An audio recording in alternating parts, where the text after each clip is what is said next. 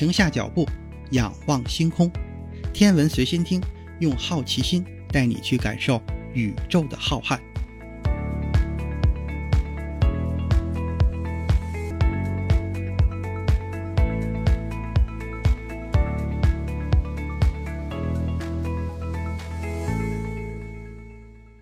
心如宇宙大，世界全装下。本节目由喜马拉雅独家播出。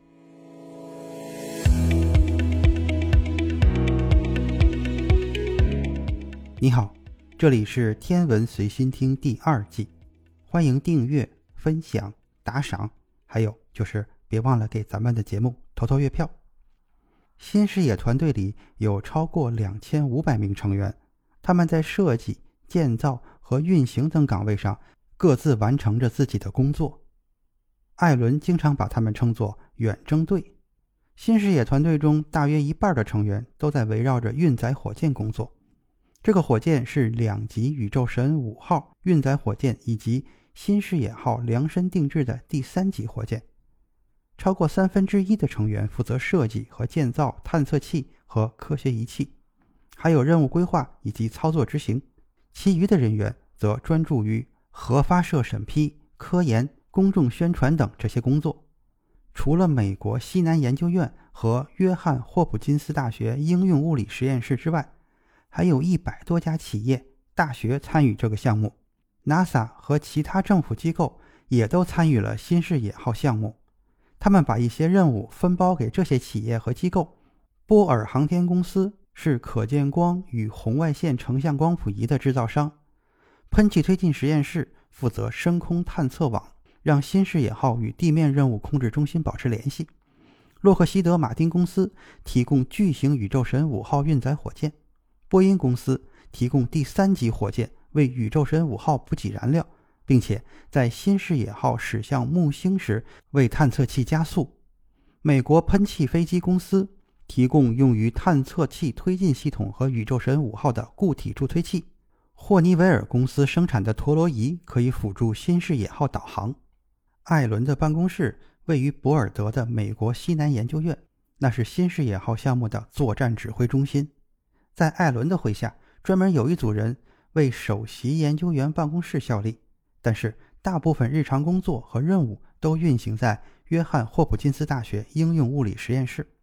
约翰霍普金斯大学应用物理实验室设计并且制造探测器，负责操控探测器的飞行。美国西南研究院主持了七个科学仪器的研发，组建了新视野项目的科学中心。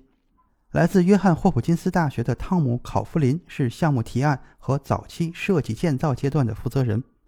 当他因为健康问题在2003年退休的时候，克里明基斯要求艾伦顶替汤姆·考夫林，而艾伦则认为格伦·方丹才是更适合的人选。格伦是一位经验极其丰富的项目主管，他在约翰霍普金斯大学应用物理实验室参与过很多的航天项目。他与艾伦的关系非常亲密，而且互相非常信任。和克莱德·汤博一样，格伦成长在堪萨斯州的一个农场小镇。多年以后，他投身太空探索事业。在新视野项目的提案阶段，作为约翰霍普金斯大学应用物理实验室太空部门的工程主管，格伦·方丹协调了新视野号技术研发方面的工作。在新视野号项目成功中标之后，格伦成为带领任务通过核发射审批的关键人物。新视野项目必须穿越迷宫般的监管，才能发射一个由布电池驱动的探测器。在西南研究院，比尔·吉伯逊既负责探测器的有效载荷，又担任项目主管。他的任务是统筹协调七种科学仪器，主持相关的设计、研发和测试，并监控日常预算。